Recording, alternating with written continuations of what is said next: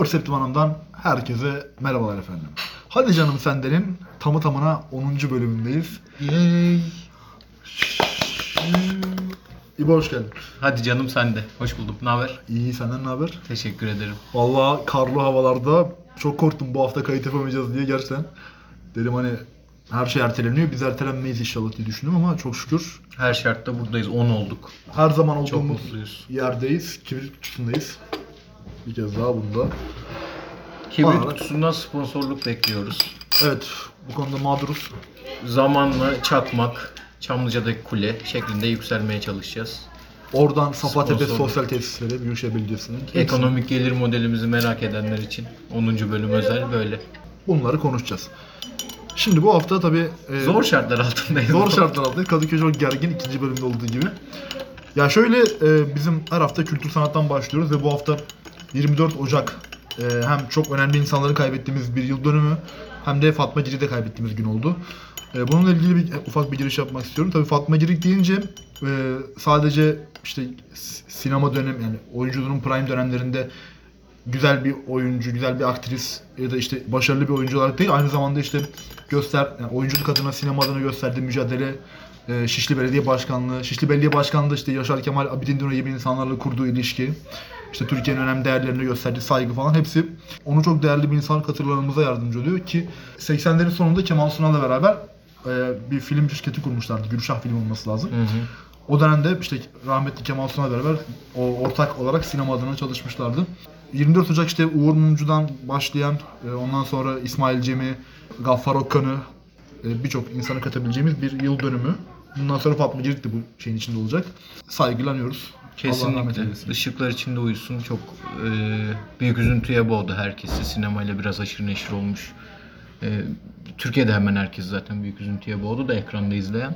Benim annem çok severdi. Küçükken onu hatırlıyorum. Onu düşünerek duygulandım vefatını öğrendiğimde. Çünkü o böyle filmlerin ismini falan çok fazla bilmez. Zaten yabancı sinemada hemen hemen hiç izlemez. Ama sonradan böyle özellikle ben biraz büyüyünce işte ekranda Fatma Girik'i gördüğünde onun için şeydir artık. Fatma Girik filmidir. İsminin hiçbir önemi yok. Bana öyle seslenir çağırırdı. Fatma Girik filmi çıkmış falan diye. Öyle oturup izlerdik. O geldi aklıma. Dediğim gibi tekrar e, başımız sağ olsun. Işıklar içinde uyusun. Şeyi dinledim. Fatma Girik'in bir 45'liği varmış. Vefatından sonra öğrendim ben. YouTube'dan onları dinledim. Sesi zaten çok güzel. Filmlerden de hatırlıyoruz da. Şarkılar da epey güzelmiş. Aguş var hatırladığım. Aşk Düğümü var. Zaten çok fazla e, paylaşılan yeri de yok. Bir tek YouTube'dan dinleyebildim. O yüzden listeye ekleyemeyeceğim muhtemelen ama o şekilde anladım kendisini. Öyle hocam. Yani işte dediğim gibi öyle bir gün olması da 24 Ocağı daha böyle bizim için daha çok insan anacağımız bir gün haline geldi. Ondan bahsetmişken işte burada özel olarak bahsedilmesi gereken bir insan Uğur Mumcu. Ondan da bahsetmek istiyorum ufak. Uğur Mumcu Hrant Dink'i anmıştık geçen hafta hatırlıyorsunuz. Yine bir gazeteci. Türkiye'de maalesef öldürülmüş gazetecilerden biri. Abdi İpekçi gibi aynı şekilde işte. Ee, Uğur Mumcu'nun o 24 Ocak akşamı normalde bir anma olacaktı Şişli'de. Kadıköy'de de anmalar olacaktı ama o gün felaket bir kar yağdığı için hiçbiri olmadı. Ama şunu söylemek istiyorum. Ee, biz yayınladığımızda hala devam ediyor mu? Şu an çünkü Perşembe günden kayıt yapıyoruz ama muhtemelen devam ediyor olacak. Bu hafta çünkü Uğur Mumcu Haftası olarak geçiyor. Uğur Mumcu Vakfı'nın etkinlikleri var. İşte bazı belediyelerin etkinlikleri var. Ee, Birçok şey var Uğur Mumcu'yu anmak için. Ee, ki Uğur Mumcu Araştırmacı Gazetecilik Vakfı var bununla ilgili. Onu takip etmek isteyenler Uğur Mumcu'nun e, mirasını sür- nasıl sürdürdüklerini merak edenler orayı takip edebilirler. O anlamda bir öneride bulunmuş olayım ufak. Bir kez daha hepsini saygılanıyoruz. Ee, yerleri dolmayacak insanlar kolay kolay. Ama buradan da e, madem sinemayla başladık, sinemayla ilgili güzel Bir şey ekleyeceğim Buyur. ben. Ee, geçtiğimiz haftadan devamlılık adına sevgili Murat Meriç'in bu hafta bir programı dinledim Açık Radyo'da. Harici bellek yapıyor biliyorsun. Ee, biz de burada podcast'te bölüme taşımıştık Sezen Aksu muhabbeti. Çok konuşuldu geçen hafta. O da onun üzerine bir bölüm yaptı ve 2005'te e, Sezen Aksu'nun TRT'de verdiği konseri konuştu, anlattı ve üzerine şarkılarını paylaştı, dinledik. Onu canlı takip ettim. Çok keyifli bir programdı öncelikle. Murat Meriç'i zaten çok severim. Program özelinde de teşekkür edeyim bir şekilde sesimiz ulaşırsa. Oradan e, o konsere tekrar bakmak, tekrar o konserden şarkılar dinlemek çok mutlu etti beni öncelikle. Sezen Aksu muhabbetine tekrardan girmeyeceğim ama konserin de verilme sebebi Sezen Aksu uzun süredir televizyona çıkmıyor o dönem ve bir şekilde çıkacaksam TRT bünyesinde çıkayım ve buluşayım insanlarla kafasıyla yapılmış bir konser. Çok yakın zamanda da o konserden önce Bahane albümünü çıkarıyor. O da benim en sevdiğim Sezen Aksu albümlerinden bir tanesi. Tek tek şarkılarına girmeyeceğim. Çok fazla hit parçası var zaten oradan çıkan. Onu hatırlamak, onu tekrar dinlemek çok keyif verdi bu hafta. Tekrardan da Murat Meriç'e teşekkür edeyim bunun için. Murat Meriç'e saygımız, selamlarımız buradan. Aynen öyle. Ee, Sezen Aksu demişken tam oraya yani onun da içinde olduğu bir yere bağlayacaktım. Çok güzel denk geldi. Bu hafta bir fotoğraf düştü sosyal medyaya. Gerçekten hani e, ben şeyden çok duygulandım. Yani kendim bile 5-6 sene önceki arkadaşlarımla 3-5 kişi bir araya gelip bir fotoğraf verdiğimizde kendi sosyal medyamızda bile çok duygulanırım. Çünkü hani e, bizim çevremizdeki insanlar için o arkadaş grubu kült hani hep şahit oldukları şeyler var.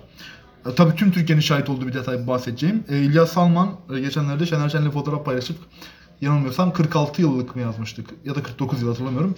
İşte bu kadar senelik dostum gelmiş. Şimdi bunun, buna niye çok mutlu oldum belirttiğim biraz magazinel bir detay olacak ama işte İlyas Salman biraz buna yakınıyordu son birkaç yıldır. Şener Şen'le görüşememesinden artık hani neden görüşmediklerini bilmiyorum ama Şener Şen'le eski iletişimde olmamasına dolayı yakınıyordu. Sanırım aralarında bir tartışma da geçmiş. Kendisine İlyas Salman'ın yalancısı olarak söylüyorum bunu. Bir yerde işte anlatıyor Şener abi benim işte adımı anmasın demiş falan hakkında onlara bahsediyor. Tamam. Tartışmışlar yani olur ya iki arkadaş sonuçta. Sebebini bilmiyorum hala. Ama onun bir şekilde e, bu şekilde tatlıya bağlanmış olduğunu görmek hoşuma gitti. Çünkü gerçekten hani yani Kemal Sunal da bunlara çok dahildir ama Şener Şen, İlyas Salman'ın da 80'lerde Banker bile başta olmak üzere çok fazla örnekleri var. Oradan şuna geleceğim. İkilinin 80'lerde gerçekten çok yakın olduğu bir dönem var. TRT Arşiv'de de hatta bununla ilgili program vardı. Bu televizyon yayınlarının ilk e, Yeşilçam filmlerini gösterdiği zamanlar artık hani yavaş yavaş işte Kibar Feyzolar, Davarolar, e, Banker Bilolar, işte Sefil Bilolar falan hepsi televizyonda gösteriliyor. Bununla ilgili akşam ilk defa bir film yayınlanacak. Şener Şen, İlyas bir filmi yayınlanacak. Bununla ilgili röportaj yapmaya gidiyorlar. Röportaj yapmaya gidilirken de Şener Şen'le tabi mizansen muhtemelen bu. Ba- baskın yapmadıkları çok ortada ama böyle tatlı mizansen olmuş. Yayından habersiz tiyatro provası yapıyormuş gibi bir şey veriyorlar, görüntü veriyorlar öncesinde. Onlar aklıma geldi işte. Orada şöyle bir durum var. Şener Şen ve İlyas Salman'ın da içinde olduğu ama şampiyonlar gibi bir kadro. İşte Ayşen Guru da var, e, Wow. Adile Naşit var, e, Sezen Aksu müzikalde müzikleri yapan insan olarak var bunun içinde. Bin yıl önce, bin yıl sonra müzikali var. Allah. Tüylerim diken diken oldu. Orada galiba işte Egemen Bostancı e, Kültür Merkezi AŞ gibi bir şey vardı. Belki de Bostancı Kültür Merkezi'dir şu an. Bilmiyorum yerinin neresi olduğunu. Egemen Bostancı Gösteri Merkezi AŞ'ydi galiba. O şeyin adı.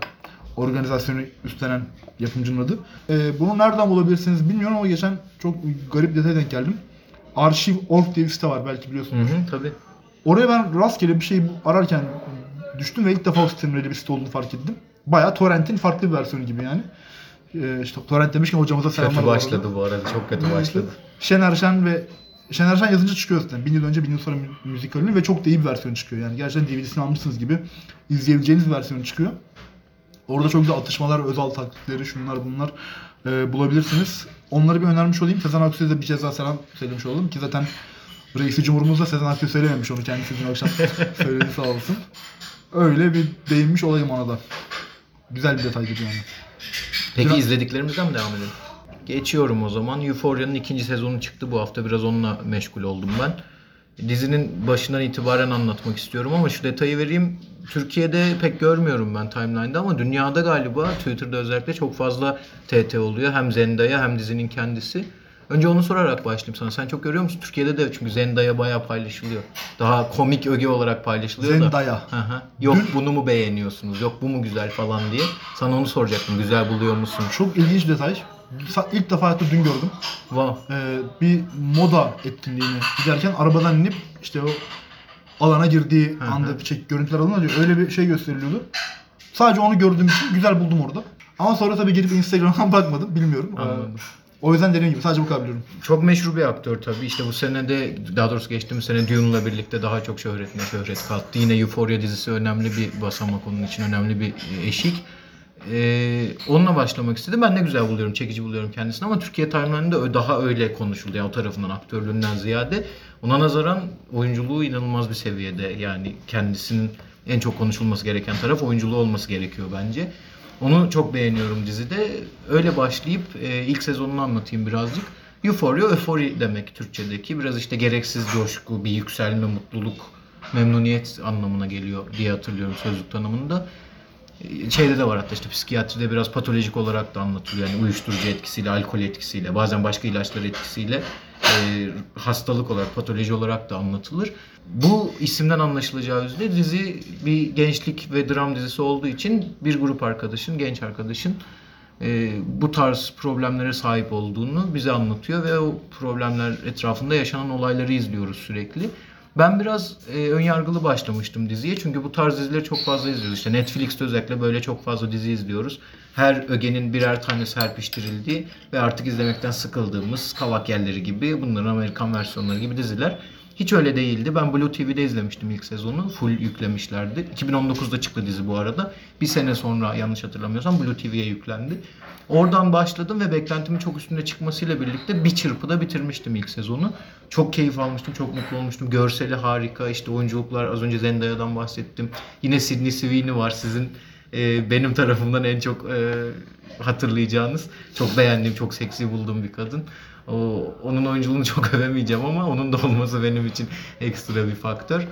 E, ikinci sezona geçerken de bazı eleştirilerim olacak. Diziyle alakalı değil. E, diziyle alakalı övgüye devam edeyim. İlk sezon mesela finali çok acayip bir yerde bitti. Çok yüksek seviyede bitti. Ve işte yine aynı e, sıkıntımdan bahsedeceğim kendimin. Daha önce de burada defalarca söyledim. Bir sezonu çok iyi olan dizinin ikinci sezonunu beklerken ben geriliyorum. Bu seviyenin altına düşecek kesin diye. Bunda da aynı şey vardı. Yine olmadı öyle bir şey. Çok daha yüksek seviyeye çıktı ve oradan devam ediyor. 3 bölüm oldu ikinci sezon. Eleştiri dediğim kısım Blue TV'ye maalesef. Kardeşim ben hizmetin devamlılığını istiyorum. İkinci sezon bölüm bölüm yüklenmiyor. Artık hepsini yüklemeyi mi bekliyorlar, neyi bekliyorlar bilmiyorum. HBO da henüz Türkiye'ye girmedi. Dolayısıyla malum sitelerden takip etmek zorunda kalıyorum. E, iki bölümünü izleyebildim. Üç bu hafta yayınlandı ama düşmedi henüz sitelere. Acayip bir seviyede devam ediyor dizi. İşte uyuşturucu bağımlılığına, e, yine cinsel kimlikler üzerinden gençlere değiniyor. Çok önemli bir faktör daha var. Burada ufak değinip geçmeyeyim, ciddi ciddi konuşayım istiyorum. O yüzden ayırdım. Bütün bu cinsel kimlik ayrıştırmaları üzerinden yine çok dizi izliyoruz ve artık sanki şey havası olmaya başladı bunları izleyenler arasında. Ee, straight heterolar sanki bu cinsel ilişkilerinde sıkıntı yaşamıyorlarmış da bir tek cinsel kimliği farklı olanlar sıkıntı yaşıyormuş gibi. Onların derdi tas- tasası daha başka tabii ki biliyorum o şeyi de paylaşıyorum e, onlarla birlikte ama straight heteroların da cinsel ilişkilerinde yaşadığı problemleri bu kadar güzel anlatabilmek, bir olay örgüsüne yedirebilmek, bir de akıcı bir dille bunu anlatabilmek dizinin en büyük başarısı ya da bana en çok hitap eden tarafı diyeyim. Onun dışında ne söyleyebilirim? Sanıyorum başka eklenecek bir şey yok Euphoria'ya dair. Hiç izlemen, hiç haberi olmayan varsa hemen düşsün, kaçırmasın. Dediğim gibi ilk sezonun Blue TV'de tamamı yüklü. Devamı içinde ya HBO'nun Türkiye'ye girmesini bekleyecekler ya da malum sitelere düşecekler. E, HBO'ya bir parantez açıp bitireyim istersen muhabbeti. Disney Plus da Türkiye'de açıldığını e, paylaştı bu hafta, geçtiğimiz hafta. Ama HBO hala yani geleceklerini duyurdular ama hala net adımı atmadılar. Onları bekliyoruz. Çok önemli bir dizi platformu. Ben öyle aşırı bir dizi fanı değilim ama birçok izlediğim dizi var işte seninle de paylaşıyorum. Burada da anlatmaya çalışıyorum. Oradan bakınca herhalde yani ekonomik durumum el vermezse Türkiye'ye girdiklerinde Netflix'i iptal edip HBO'ya geçerim diye düşünüyorum. Bende de bir beklenti var Türkiye'ye girmeleri için. Yani bu Netflix'e karşı bir tehdittir şu an. Onu bir Kesinlikle. konuşalım. Bungi büyük büyük taştır altında kalırsınız. Netflix ona göre hemen Fatih'in belgeselini bekliyoruz. ya ben bu hafta sinema ile ilgili çok e, ilginç bir detaya değineceğim. İlginç bir filme değineceğim yani. Benim açımdan ilginç. Niye? Bana D Smart'ın gönderdiği bir dergi vardı abonelere. O dergide çıkan DVD'den keşfettiğim ve müptelası olduğum bir film var. Onu anlatacağım. Yönetmenini falan hiç bilmiyorum. Yani o kadar yani sinema kültüründen ve disiplinden uzak bir şekilde takip ettiğim film. Sadece ya, çok sarmıştı ilk izlediğimde. Ondan beri izliyorum yıllardır. 10 senedir falan yani. Midnight Run 1987 olması lazım. Robert De Niro oynuyor. Ve diğer oyuncunun ismini hatırlamıyorum bile. Charles bir şeydi galiba. Ama çok iyi bir oyuncuydu yani. İkili üzerine kuruluyor sen film. Bir polisiye olay. Amerikan sinemasına çok geçiyordur muhtemelen. Kefaret muhabbeti var. İşte hani yakalayıp getiriyor, para alıyor. İşte orada New York, Chicago arası yani New York'tan Chicago'ya gidip adamı buluyor. Chicago'dan New York'a gitmesi gerekiyor. Biraz spoiler oldu ama film 30 senelik film yani. Ee, mutlaka izleyenler, izlemeyenler vardır da. Neyse işte o yolculuk beni çok eğlendirmişti. Yani yol filmi olmasından dolayı yani biraz komik de olsa hani tam e, nasıl anlatsam tam bir yolculuk olmasa da filmin içindeki çok eğlendirmişti. Bu hafta onu bir kere daha izledim. Söz verdiğim filmi izlemedim yine. Bu hafta yine The French Dispatch'i hala bekliyoruz. izlemedim. Muhtemelen birkaç yıl sonra nostalji kuşağında yani 250. bölümünü falan anlatacağım böyle giderse. Bence bizim bir Wes Anderson özel bölüme artık ihtiyacımız var. Külliyatı böyle baştan sona yani bir izleyelim. ilişkimiz kötü başladı daha hani Değil mi? değil mi? Adamı tanıyamadım bir türlü bilmiyorum. Tanışıp burada anlatacağız hocam. Aramızda bir soğuk rüzgarlar esiyor. Bir türlü şey yapamadık. O önyargıyı kıramadık ama derin bir film. Çok eğlenceli, çok güzel bir film. Ee, 1987 yapımı. Hep 80'ler sonu Türk sinemasına giriyorum. Bu sefer de buna girmiş olmak isterim. İyi müzik de dinlemek istiyorsanız ki müzikleri çok iyi. Yani filmin müziklerinin albümü de var Spotify'da. Onu bile hatırlamıyorum ismini. Ama Midnight Run Soundtracks'a yazarsanız çıkacaktır. Bir müziğin içine serpiştirilmiş, geliştirilmiş bir şekilde Steve Wonder'ın Superstition şarkısı falan eklemlendirilmiş. Müzikle ilgili konuştuğumuz yerde de bu eklemlendirme detayı yapacağım. Onu da bir kez daha söylemiş olayım. Çok ilgimi çekti, çok hoşuma gitti o film benim yıllardır. Burada madem sinema konusunda biraz eli boş gelmişken bunu araya atmak isterim. Yine bizi 80'lere götürdünüz hocam. Yine 80'lere götürdük. Can Failin hocam tarihle bizi buluşturmaya devam ediyor. Yine özelleştirmenin olduğu o yıllarda Özal'ı andık yine. hep beraber Chicago's, McDonald's falan filan neyse devam ediyoruz. Listeye ekleriz müzikleri. Evet, %90. Ee, Bu arada ben bu tarz paylaşımdan çok keyif alıyorum yani. Bizim de burada böyle şeyleri konuşmamız, işte albüm konuşuyoruz, film dizi konuşuyoruz ama böyle vay efendim çok iyi biliyoruz da biz bunu hatim ettik şeklinde Aynen, değil. sadece biz bunu izledik ve tüketici keyif deneyim aldık. olarak. Aynen. Tü- Çünkü tüketici bazen kötü bir kavram özür dilerim de yani iz- dinleyici- İzleyici. izleyici. dinleyici, izleyici deneyimi olarak bizim bazı arkadaşlardan yazanlar oluyor çünkü bana işte yakın çevremden dinleyenler. Ya e, e, Hıncal Uluç'un Fatih Terim'e pardon Fatih Terim'in Hıncal Uluç'a videosu var ya Aha. futbolu bilirsin basketi bilirsin. Hakikaten bir tık uzaktan öyle durduğumuzu ben de fark ediyorum ama onu tekrar paylaşmış Biz olalım. Yani aramız vurguluyoruz yani. tabii aramızda çok konuşuyoruz bunu ama işte bir paylaşım bizim için öyle çok detay anlatma ya da çok bildiğimizden değil. Abi bana üçüncü bölümden sonra mesaj geldi. İkinci bölümden sonra özür dilerim. Biz şeyini zaman konuştuk hatırlamıyorum da. İşte The Worst Person in the World. Hı. İkide mi konuştuk? Ondan sonra bana mesaj geldi. Abi Lars von Trier yaşıyor haberiniz olsun.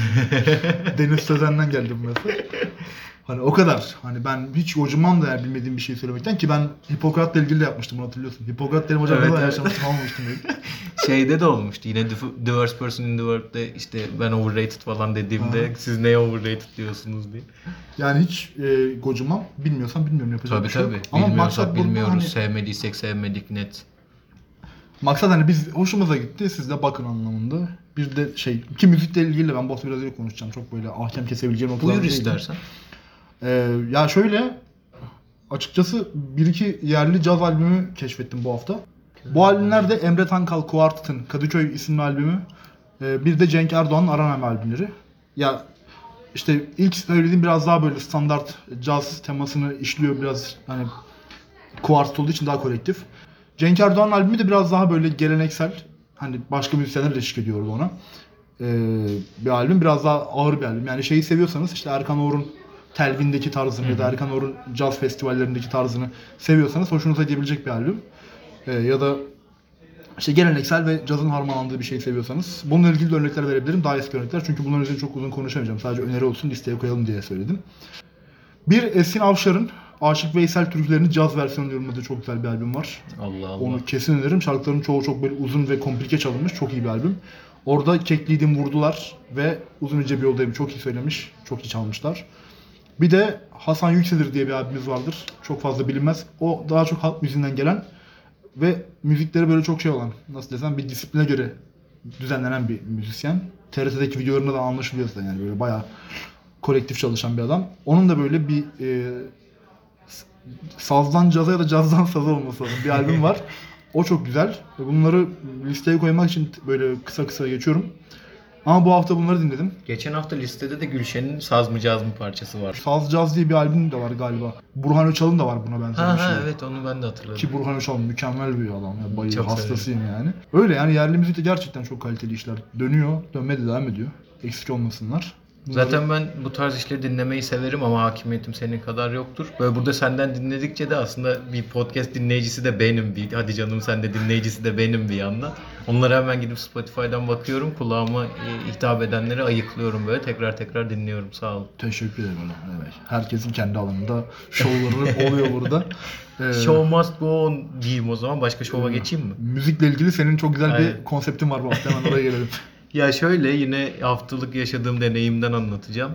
İşte Twitter'da şey gördüm. Eurovision şarkı yarışmasının tanıtımı yayınlanmış. Bu sene İtalya'da yapılıyor. Geçen sene işte Maneskin'in kazandığını burada önceki bölümlerde konuşmuştuk. İtalya'yı övmüştük bol bol. Bu sene Torino'da yapılıyor 2022. Onunla ilgili konsepti tanıtmışlar. Biraz neler paylaşıyoruz, işte hangi konsept üzerine yapıyoruz bu sene yarışmayı diye. Ee, neydi sloganları? Song, the Song of the Song değil, The Sound of Beauty de sloganları aynen güzelliğin sesi şeklinde bir sloganla yola çıkmışlar ve işte İtalya'nın bahçelerinden esinlenip e, ses biliminden yola çıkıp bir de işte güzellikle şeyi birleştirip o sarıyı, kırmızıyı, siyahı birleştirip bir renk, font, tipografi ortaya çıkarmışlar. Ben tanıtıma bayıldım. Bayıldığım gibi de yarışmaya yükseldim. Ben çünkü epeydir dinlemiyorum ya da izlemiyorum Eurovision şarkı yarışmasını. İtalya için, İtalya üzerine bir yazı yazmak için e, Maneskin'i defalarca dinlemiştim. Şarkılarını, final performanslarını izlemiştim. Çok memnun kalmıştım. Böyle bir değişik gelmişti. Çünkü daha önceki dönemde ben uzak kaldığımda Eurovision'a arada sırada böyle açmaya başladığımda biraz değiştiğini gördüm ve artık bana hitap etmeyen bir yarışma gibi gelme e, geldiğini düşünmüştüm. Çünkü işte Türkiye'mizin de uzak kalmasıyla birlikte bağ kurmak zorlaşıyor. Bunun üzerine de benzer günlerde, yakın günlerde e, Avustralya açık ikinci tur maçında Maria Sakkari e, Yunan tenisçi var kadınlarda. Onun e, maçı oynanırken ikinci turda e, sandalye molasında tribünlerden My Number One tezahüratı yapılmaya başlandı. My Number One'ı hatır, ya herkes çok iyi biliyor zaten. Şu kemençeli meşhur şarkı değil mi? Yok yok. Ha şey kemençeli aynen performans kemençeli. Ee, Helena Paparizou olması lazım şarkının sahibi. Ben performansı tekrar dinledim o tezahürat falan duyunca. 2005'e bir gittim. İnanılmaz performans bu arada. Kadın inanılmaz güzel bir kadın. Dört tane dansçısı var yanında. Onların performansı çok iyi. Bunlar da çok e, karizmatik erkekler öyle söyleyeyim. Oradan gaza geldim. Dedim biz o dönemler ne yapıyorduk? 2005'e nasıl katılmıştık falan derken Gülser'in gülüyorum özür dilerim. Rimi Rimi Ley parçasına rastladım. Ya üzerine çok tartışma dönmüş o dönem işte sana da sordum Whatsapp'tan. Gülseren bir şeyler anlatmış ki o 2005-2006 üst üste galiba TRT'nin baskı uyguladığı falan Eurovision'a gönderdiği şarkıcılara baskı uyguladığı bir dönem. Rezil Maal- dönemdi bu arada. Evet. Performans olarak da iyiydi. Maalesef onunla anılıyor. Ben biraz performans kısmında bir değişiklik yaşadım, şaşkınlık. Hatta bunu fark ettim diyeyim. Çünkü küçükken yani 2005'te çok küçüktüm ben ve o dönem hatırlıyorum çok yerden yere vurulmuştu. Ben de öyleydim ya işte iğrenç bir şarkıyla katıldık diye hafızama kazınmıştı. Yıllar sonra tekrar dinlediğimde şarkı evet hala kötü geliyor da performans eh ya yani o kadar yerden yere vurulacak gibi gelmiyordu. Onu hatırladım. Bu kez izlediğimde de benzer şeyleri hissettim. Yani tabii ki iyi değil. Övülecek pek bir tarafı yok ama öyle de vay efendim bununla mı katıldık diyeceğimiz kadar kötü değil. Yani şarkı kadar kötü değil en azından. Şarkı epey kötü maalesef. Öyle bir Eurovision e, hatıralarım depreşti, depreşti. İşte 2009'u dinledim Fairy Tail. Sen de gelirken konuştuk sen sevmiyormuşsun ama belki benim kulak alışkanlığı. Ben çok severim Fairy Tail'i. 2012'deki şeyi dinledim. Yine Euphoria dizisini anlattım ya az önce. Burada da bir Euphoria var. O da Eurovision'un böyle ikonik şarkılarından e, Lori'nin söylediği İsveç 2012'de hep Eurovision dendiğinde akla gelen tınılardan bir parça. Onu da herkes hatırlayacaktır. İsmen bilmiyorlarsa bile hemen bir yazarlarsa aa bu muymuş diyecek herkes. Onları dinledim peş peşe ve burada onu paylaşmak istedim. Türkiye ile ilgili de anılarımız var. Sen de biraz onları anlatırsan güzel olur. Ya Türkiye ile ilgili anlara geçerken hemen bunu bir geç e, anekdot olarak söylemek istiyorum. 2006'da galiba Finlandiya'nın aldığı hani işte, e, yarışmada annemle babam çok sinirlenmişlerdi. Yarışmayı izleyip böyle. Lan dedim ne oldu hani neye sinirlendiler bu kadar falan. Hani çok da takılmazlar böyle şeylere. İşte annemleri yolun satanistler aldı yarışmayı falan dedi böyle. Sonra işte onlara iki yıl sonra oğullarının metalci olması şoku falan. Özellikle 8-10 sene sürdü bu sert metalci sürecimiz. O Hallelujah parçasıydı değil mi? Evet.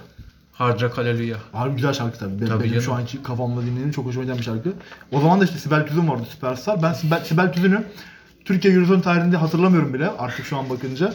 E, o yüzden bana Rimi Ley en kötü şarkıymış gibi geliyor. En uzak şarkıymış gibi geliyor. Yüksek Sadakat'i çok sevdiğim halde onlara da mesela sınamamıştım. Ben de. Ama iyi örnek vereceğim.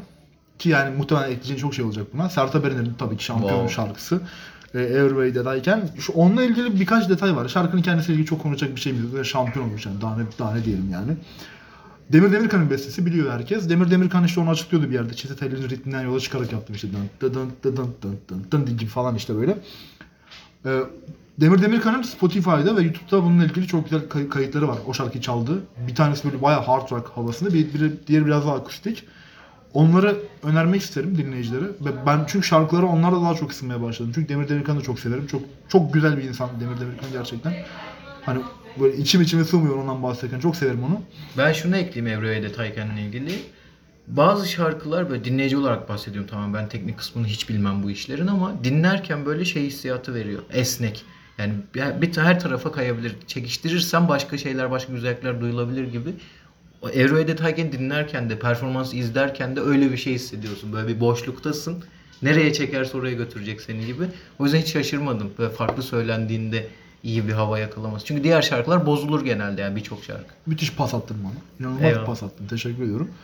Ee, tam oraya bağlayacaktım. Yani bununla ilgili bir örneğe bağlayacaktım. Ee, Evri Veda Tayken'in çok güzel bir cover'ı var. 2018 yılına ait. Ee, şarkıcının ismini hatırlamak için sabahtan beri aklımda Berdan Mardin'in Canıs şarkısını tutuyorum. Canıs'dan Cenis hatırlayacağım yani. Ee, Cenis Evri Veda Tayken videosu var YouTube'da. Ya videonun bir de bir grup çalıyor onunla beraber. Grubun adı da açıklamada yazıyordu. Bir, e, biraz böyle değişik bir isim olduğu için hatırlatamadım.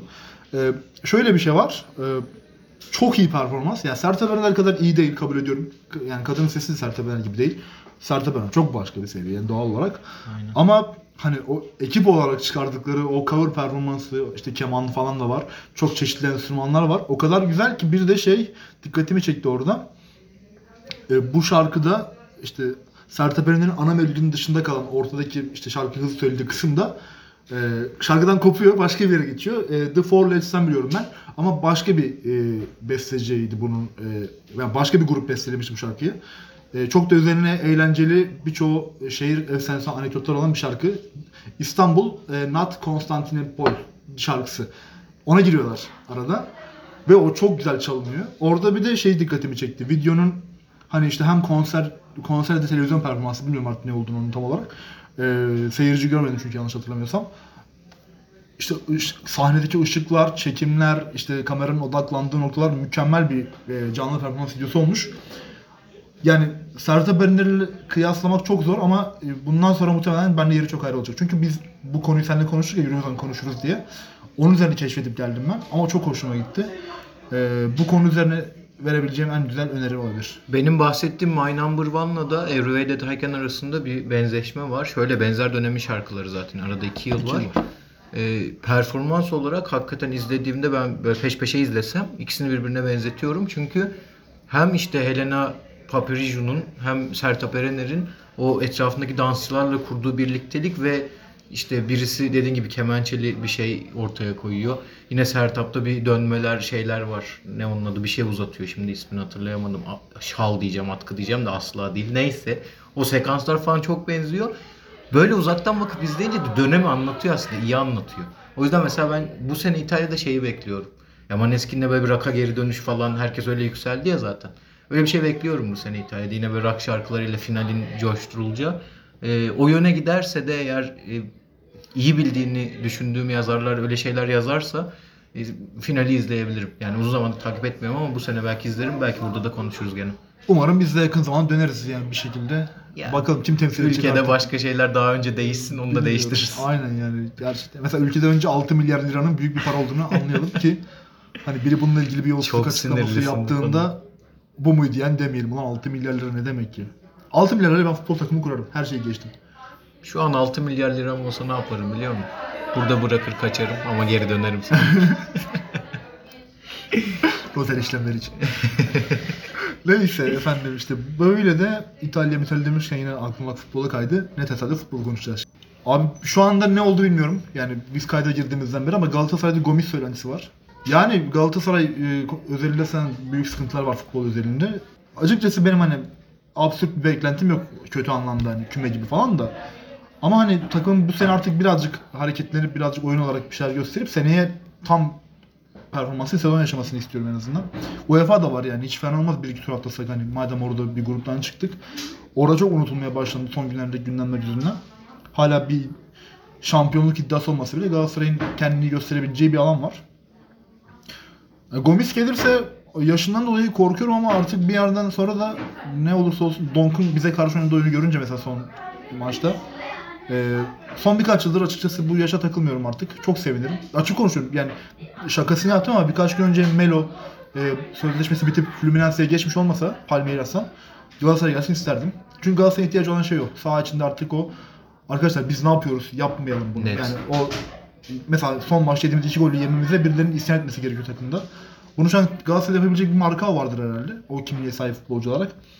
Biraz Kerem ortaya geliyor. Gerçi Marka Kerem Müthiş çok ikili. ilginç yani. Hem kötü gündemlerle hem de çok iyi şekilde karşımıza çıktılar. İlginç iki futbolcumuz. Bilmiyorum benim e, heyecanlandıran bir ihtimal. Bir buçuk sene olması biraz handikap yaratıyor zihnimde. Çünkü yabancı kuralı moralı habire değişiyor bir şeyler oluyor. Ee, Yani yabancı ve 36 yaşında galiba şu an bir forvetin bir buçuk senelik kontrat nasıl olur bilmiyorum ama şu an Galatasaray'ın ihtiyacı olan sinerjiyi yaratabilecek bir futbolcu. O yüzden bir de Mustafa Muhammed'in hapis cezası alma ihtimali falan varmış şu an. Haberleri gördüm bilmiyorum. Gördüm. Ee, ilginç bir durum. Ee, lazım yani ben isterim. Bir tek Galatasaray'ın Florya'ya taş yağmadığı kaldı bu sene başına gelmeye Çok gerçekten. sezon gerçekten. Burak Elmas'ın başkanlığında her şeyi yaşadık, yaşamaya devam ediyoruz. Ee, Gomis hakkında çok ufak bir şey söyleyeyim. Ben böyle transferlere normalde çok karşıyım. Hiç hoşuma gitmez. Hatta şey şakası falan yaparım arkadaşlarıma. O zaman Hacı da boşta kardeşim Hacı'yı da getirelim. Çok iyi futbolcu falan şakası yaparım. Hiç kimse gülmez. O tarz e, bir bakış açısından uzağım bu sefer. Çünkü sen çok güzel özetledin. Hiç tekrara düşmeyelim. Bir karaktere ihtiyacı var Galatasaray'ın saha içerisinde. Onu da e, bir buçuk sene evet riskli bir sözleşme ama bu yarı dönemde bir, bir e, yarı dönem için bu sezonun yarısı için iyi şeyler gösterir Gomis gelirse ve Galatasaray'a da eski günlerin hasreti tekrardan bir heyecan yaratır Gomis'e dair birkaç iyi maçından sonra birkaç güzel golünden sonra e, önümüzdeki sezonlara dair umut da aşılamaya başlar. En azından takıma aidiyet yükselir. O yüzden ben olumlu bakıyorum ama tabii işte dediğim gibi o sözleşme detayı ve ekonomik tarafı zor. Yani Gomis'in de özellikle menajeriyle birlikte bu tarz konularda sıkıntılı bir oyuncu olduğunu biliyoruz. Yani gerçekten gelirse şey bekliyorum yani. 11-12 Necati etkisi bekliyorum. Gomis'ten şaka yapmıyorum. Yani şampiyon yapar mı hocam buradan bizi? Şampiyon değilse bile büyük şey, şey yaratır yani takımda. Bizi bir Avrupa'ya soksun yeter. Yani Gomis'le oynamak bile o takımı biraz etkiler. Çünkü gerçekten büyük golcü. Yani bizden önce de büyük kariyeri vardı. Gibi Abi işte yani. Benzema'nın veliahtıydı. Öyle bir şey olmadı ama Benzema'nın veliahtı bu adam. Yani çok ilginç bir şey yaşadı Galatasaray ca- cami olarak da yani işte ekonomimizden hepimiz yaşıyoruz da kulüpler de yani döviz bazlı çalıştıkları için maaşları döviz bazlı. Yani Galatasaray'ın maaşı şey Galatasaray'ın maaşı değil. Fegüli'nin maaşı Euro bazında Galatasaray'ın en yüksek maaşı şu an. En yüksek maaşlı oyuncusu. İşte ben doların bir ara birer lira attığı günlerde hep şey örnek veriyorum. Ulan Fegüli'nin maaşı 60 milyon lira oldu hadi bakalım falan. ya büyük talihsizlik içindeyiz. Hani yıllardır bir de Galatasaray'ın başına geliyor. Yani işte Nagatomo'nun ciğeri sönüyor. Omar'ın yüzünde havai fişek patlıyor. Yani olmayacak işler oluyor. Omar da bu arada iyileşmeye yani çok çok yakın artık oynamaya. Yedlin'den sonra işte Burak Elmas'a geçen Habertürk'te söyledi. Yedlin'in yerine Omar artık Galatasaray'da Evet feshettik zaten yani. e, düşünülüyor. Ya umarım iyi olur. Galatasaray'ın iyi- daha güçlü. Ya Trabzon maçındaki oyun çok güzeldi. Hiç kızamıyorum ama işte yani kaleci bile gelse, iyi bir kaleci bile gelse şu an Galatasaray yediğimiz golleri yerdi bugün. Kazanma ihtiyacı var ya Yani Galatasaray'ın. onları yapmamız Oyunda ben lazım. bir problem ya problem elbette var da dönem şartları için iyi bir oyun oynuyor Galatasaray. Kazanmaya ihtiyacı var. Yani şimdi şöyle bir şey var. Taylan'ın mesela çok iyi zamanlarını biliyoruz. Özellikle paslarını falan yani hücuma yönelik paslarında. Ama işte Galatasaray'da bir Melo ya da bir Gomis karakterinde bir iki oyuncu daha olsa Taylan o arada o yapmaz yani. Çünkü algısı yükselecektir mutlaka yani öyle bir o- öyle bir takım içinde olmak. Her zaman konsantrasyonu şey yükseltir. Hakan Ya. Baltan'ın çizgiden çıkardığı Gaziantep maçını hatırlayalım yani. Galatasaray'da öyle bir damar oluşunca bütün oyunculara sirayet ediyor. Bunu Ya. ben şeye benzetirim. Çok özür dilerim. İyi bir albümde, çok iyi bir albümde vasat şarkılar da ön plana çık. Yani vasat şarkılar dinletir kendini. Çünkü bütünün içinde güzel bir yere denk düşer. Böyle bir şeye ihtiyacı var Galatasaray'ın. Ee, şey diyecektim. Muhabbet belki derinleşecek ama atarız keseriz artık bilmiyorum. Biz futbol ve Galatasaray konuşmayı çok sevdiğimiz için aklıma birçok şey geliyor. Bu konuda da mesela Taylan'ın defosundan bahsettin ya sen iyi tarafı olmasına rağmen eksikleri de var diye. Yine Fatih Terim'e bağlıyorum ben. Çünkü özellikle son döneminde Fatih Terim Galatasaray'daki ana kadroda oynattığı oyuncularla ilgili eksiklerinden ziyade yeni bir şey aşılamaya, yeni bir şey oynatmaya sürekli uğraştı ve bu defoları hiçbir şekilde kapatamadık biz. Ben sezon başında da anlatıyordum. Taylan Berkan birlikte oynatma fikri evet çok iyi bir fikir belki işin hücum tarafında ama onu savunma tarafında nasıl kompanse edeceğini hiç düşünmeden bir Patrick Van Aanholt transferi. O taraftan sürekli delik deşik olması Galatasaray'ın. Bu eksiklikleri de bu tarz kulüpler yani çok izlenen bunu büyük kulüp tırnak içerisinde büyük kulüp başlığı altında söylemiyorum. Ya Süper Lig'i takip eden ya da Süper Lig'de bulunan bir kulüp Kayseri Spor'u bir izliyorsa Galatasaray'ı 5 izliyor. Bu bir gerçek. Yani son sırada da olsa Galatasaray bu böyle. Tabii canım. Ve dolayısıyla bu kadar bariz defolar, bu kadar bariz eksiklikler rakip takıma iyi hazırlanma fırsatı veriyor. O yüzden zaten Torrent'in işi çok zor. Yani hangisini tamir edecek? Dediğim gibi bir an önce kazanmaya ve o eksiklikleri biraz daha koltuk altına süpürmeye artık. Belki transfer dönemiyle, belki birlikte bir kampla eğer devam edecekse yönetim ve e, hoca. O şekilde onarmaya çalışmasını bekliyorum ben. Çok zor bir dönem. Yani küme düşmeyi ben de beklemiyorum ama bu tarz Gomis gibi ya bir katalizör olur en azından. Sahada bir şey göstermiyorsa bile bir hype yaratır. Bende işte şey vardı son zamanlarda. Ya mesela Taylan Berkan olayı benim de sevdiğim futbolcular, genç futbolcular, yerli futbolcular. Ama işte hani biraz da e, yani o hatadan ders çıkarmayacak Galatasaray işte. Taylan'ın mesela kaptırdığı toplar yediğimiz goller bu sene taraftarın da ona karşı güvenini kırıyor. Yani şimdi şöyle bir şey oluyor. Taylan artık o hata yapmayacak olsa bile işte İsmail Çipe ya da Fatih Taylan'a pas verdiğinde tribünün arkadan bağıracak lan yapma şunu artık falan diye bağıracak yani. O hatayı yapmayacak olsa bile yaptırır bunu bir yerden sonra. Özgüven kaybı çok büyük bir sorun. Galatasaray özgüven kaybından Milan Baroş gibi bir golcünün ne hale geldiğini gördük zamanda yani. Adam karşı karşıya gol atamıyordu. Milan Baroş ne demek karşı karşıya o kadar gol kaçırması. Ee, bunu aşması gereken işte Galatasaray'ın mental olarak bunlardan bir şekilde çıkması gerekiyor. Bu arada Galatasaray'la soyut ilişkim çok şey yüksek.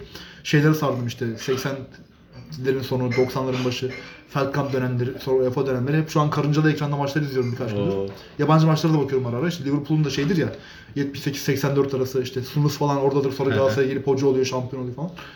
Böyle biraz e, retro futbol muhabbetine girdik bu aralar. Orada da keyfim yerinde. Onları da ilerleyen zamanlar belki konuşacak bir şey bulursak konuşuruz. Ama artık Avustralya'ya geçelim hocam. Geçelim hocam. Şöyle bir istersen dün, dünden başlayalım. Başlayalım. Ben dün ilk defa Avustralya işte full maç izledim. Bu, bu şey turnuvada yani. Medvedev 2-0 geride geriye düşünce sana yazdım hatta. Ne oluyor buna falan. Sakaryaspor formasını giymiş gelmiş kardeşim diye. Ama acayip bir maç oldu sonra. Ben hep böyle işte Erman Yaşar gibi tarihi maçlara denk gelen bir insanım. Ee, 4 saat 42 dakika sürdü galiba maç ve Medvedev 3-2 çevirdi maçı. Aldı götürdü. Ve muhtemelen de finale çıkacak gibi görünüyor. Abi dediğin gibi o maçtan başlayayım. Bu, bu tarz maçları çok fazla gördük sen Avustralya açıkta. İşte çeyrek finalin 4 maçının 3'ü böyle oldu. Yani 3-2 bitti. 3'ünün 5. sete uzadığını gördük erkeklerde. Bunlardan işte Daniil Medvedev çok büyük favori. Turnuvanın favorisi. Başından beri konuşuyoruz. Ama işte rakibi Felix Hoca Yasim. Onun da iyi bir sporcu olduğunu, iyi bir tenisçi olduğunu herkes biliyor takip eden ama bir genç bir yetenek. Medvedev'in ona karşı biraz daha erken maçı koparacağını, final, yarı finale daha diri gideceğini düşünüyordu herkes. Öyle olmadı. Başka bir şey izledik. Epik bir dönüş, geri dönüş izledik ve tarihe geçti maç. Çünkü maç sayısından döndü Daniil Medvedev. Bunu yaparken de herhalde ilk yap- e, bahsedilecek anlatı şu olmalı. Önce fizik şartlardan bahsedeyim. Yağmurun yağması, kortun kapanması falan bu tarz şeyler o sırada verilen bir mola Medvedev'in geri dönüşünde çok büyük etkili oldu tabii ki. Bunu bir kenara koyuyorum. Ama işin mental tarafında ben izlerken de hissettim. Hatta tweet de attım. Sonra röportajda Medvedev de aynı şeyleri söyledi. Daniil Medvedev biraz haşarı bir tenisçiydi. Yani bundan birkaç sene önce ve bu tarz yerleri, Grand Slam'lerin finallerini ve bu tarz sıkıntılı maçları iyi oynayabileceği tahmin edilmeyen, bu tarz geri dönüşleri yapılacağı tahmin edilmeyen bir tenisçiydi. Ama Novak Djokovic çok iyi bir arkadaşı ve çok sevdiği bir tenisçi. Hatta idolü bile diyebiliriz belki. Ben izlerken direkt olarak bir Novak Djokovic mentalitesi hissettim e, geri dönüşünde Daniil Medvedev'in. Çünkü saha içerisinde kopmadı, çok baskın oyun hissettirmeye başladı ve herhalde izleyenlere yine sorduğumuz zaman Medvedev ile alakalı en büyük eksiği nedir? Siz ne hissediyorsunuz Medvedev'in eksikliği olarak diye. Herkes yani 10 kişiden 9'u bence şunu söyleyecektir. Oyun tarzını pek değiştirmez maç içerisinde. O yüzden de geri dönüş yapması zordur zaten. Bir direten bir oyun yapısı vardır. Kendi oyunum ve bununla kazanacağım diye. Ondan vazgeçip işte Felix Hoca Yasim'in servisleri geri döndüğünde Medvedev'den iki toplu ralliye döndüğünde hemen düşmeye başladı rakibi. Medvedev bunu gördü. Kendi oyun tarzını başka bir yere çevirdi ve bir şekilde 3-2 dediğim gibi epik bir maç izledik. İşte iki tane iki defa tiebreak'e giden maç sayısını verdiği rakibine ona rağmen geri döndüğü bir maç izledik. Çok keyifliydi bu. Dediğim gibi bu sene çok fazla maç uzuyor. Ee, evet favori, hala favori Daniil Medvedev. Şu an rakibi Çiçipas oldu işte Yunan raket. O biraz daha şey geliyor. Dinlenip gelecek. Hem az setli, kısa süren 2 saat gibi kısa bir sürede e, Yannick Sinner'i mağlup etti. Öyle geliyor. Hem de biraz daha rahat gelecek. Çünkü Medvedev'in üzerindeki baskı her geçen gün artıyor artık. Novak Djokovic'in turnuvada olmamasıyla birlikte her geçen gün daha da artan bir baskı var. Maç sonu röportajında yine ona da değindi. Nasıl oldu bu geri dönüş? Neler hissettin? Nerede başladı diye sordular. O dedik inanın bilmiyorum yani. Ve e, Djokovic ile ilgili yine bahsetti kendisi. Onun e, burada o olsa şu an ne yapardı diye düşündüm bir an. Djoko olsa ne yapardı diye. Aynı onları uygulamaya çalıştım diye. Hatta tribünlerden de biraz tepki aldı. Novak Djokovic'in de bu kadar artık bir, bir Avustralya'da yuvalanma gördüm ben de evet. sevilmiyor olması da bir geri dönüşün işareti. Buradan Rafa Nadal'a bağlayayım istersen. Djokovic bu kadar sevilmiyorken. Bir Rafa- şey ekleyeyim mi var ya? Tabii ki. Soru soru soracağım çünkü. Şeydi galiba geçen sene yine Djokovic ile Berrettini mi karşılaştı bir yerde? Evet evet şeyde. 2-0'dan e, döndü yine. Bir geri dönüş oldu. Beri, ya rakip, Djokovic'in rakibi bıraktı oyunu. Wimbledon finali olması Fiziksel lazım. sıkıntı oldu bıraktı oyunu. Wimbledon finali olması Ee, lazım. orada aynı işte ben mesela dün Berrettin'in o Berrettin diyorum yani Medvedev'in o direnişini görünce aklıma o maç geldi. Galiba Berrettini ile Djokovic'in maçıydı da yani Djokovic olduğunu eminim. Rakibi fiziksel olarak bir sıkıntı yaşayıp bıraktı yani sonunda. Onu hatırlıyorum. Biz umutlanmıştık hatta Djokovic yenilecek galiba. Evet diye. evet ya şey işte Wimbledon olması lazım. Birlikte Doğru. izlemiştik Euro zamanları. O geldi aklıma Avrupa işte. Futbol Şampiyonası zamanları. Yani bunu da niye söylüyorum? Tenis artık yavaş yavaş haşır neşir olmaya başlamışız. Evet. Nadal Gungi, ile yatan tenisle kalkar. Nad- Nadal'la ilgili bir şey soracağım. Nadal yanlış hatırlamıyorsam biraz o da uzun süren maçlar Aha. sonucunda geliyor değil mi? ben de onu anlatacaktım. Yaşı da var. Dinleyelim senden. Tabii. Ya şöyle Djokovic'in turnuvada olmamasından bahsettim. Daniil Medvedev'in onun ekolünü taşıyan bir tenisçi olmasından bahsettim. Nadal tamamen başka bir şeyi temsil ediyor. Zaten o büyük üçlüde aralarındaki GOAT kapışmasında yine zıt karakterler olduğunu hissediyorduk ve biliyorduk. Djokovic biraz daha işte sert mizacı olan çok fazla sevilmeyen. Nadal tam tersi. Oldukça mütevazi. işte nazik, kibar bir insan. Tam bir İspanyol. Tam bir İspanyol, aynen öyle. Klas, janti bir adam Rafael Nadal.